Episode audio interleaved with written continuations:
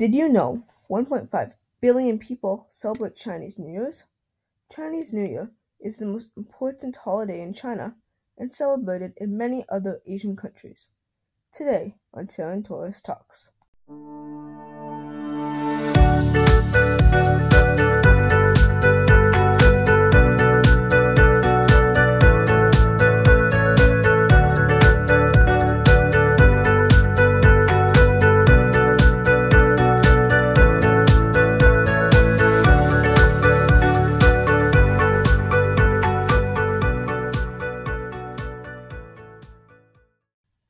Hello, and welcome to today's episode of Terran Taurus Talks, a podcast by young people for young people. I'm your host, Madison, and today we will be discussing Chinese New Year's. Chinese New Year, also known as the Lunar New Year, is celebrated in China and in other Asian countries every year.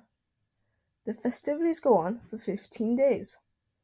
The first day is on the first new moon of the year, which can start any time between January 21st and February 20th. On Chinese New Year's Eve, the family has a dinner together, which is like Christmas or Thanksgiving. Over the 15 days, families come together to exchange and trade mandarin oranges as a sign of wealth and good luck. They hang lanterns outside their doorways and light fireworks. They burn bamboo sticks and firecrackers and perform lion dance troupes, which are done commonly as a tradition to ward off evil spirits.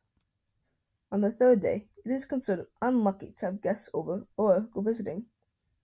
On the last day, or the fifteenth day, of the Chinese New Year's, they celebrate the Lantern Festival. Candles are lit outside houses as a way to guide wayward spirits home. Single women write their phone numbers on mandarin oranges and toss them into a river. Single men collect the oranges and then eat them. The taste of the oranges represents possible love. A sweet taste is a sign of good fate while a sour taste is a sign of ill fate.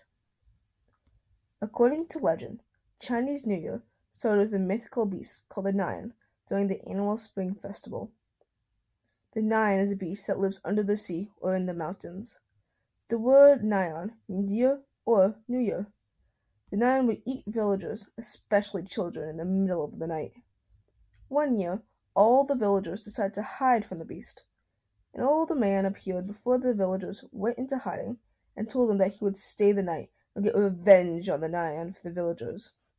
The old man put red papers up instead of firecrackers. The next day, the villagers came back to their house and saw that nothing had been destroyed or ruined. They assumed that the old man was a god who came to save them. The villagers then understood that the old man had discovered that the Nian was afraid of the color red and loud noises. The tradition grew when New Year was approaching, and the villagers would wear red clothes, hang red lanterns and red spring scrolls on windows and doors, and used firecrackers and drums to frighten away the Nian. From then on, the Nian never came back to the villager again, and Chinese New Year has been celebrated every year since then. I hope you learned a little bit about a holiday billions of people celebrate every year. Thank you for watching.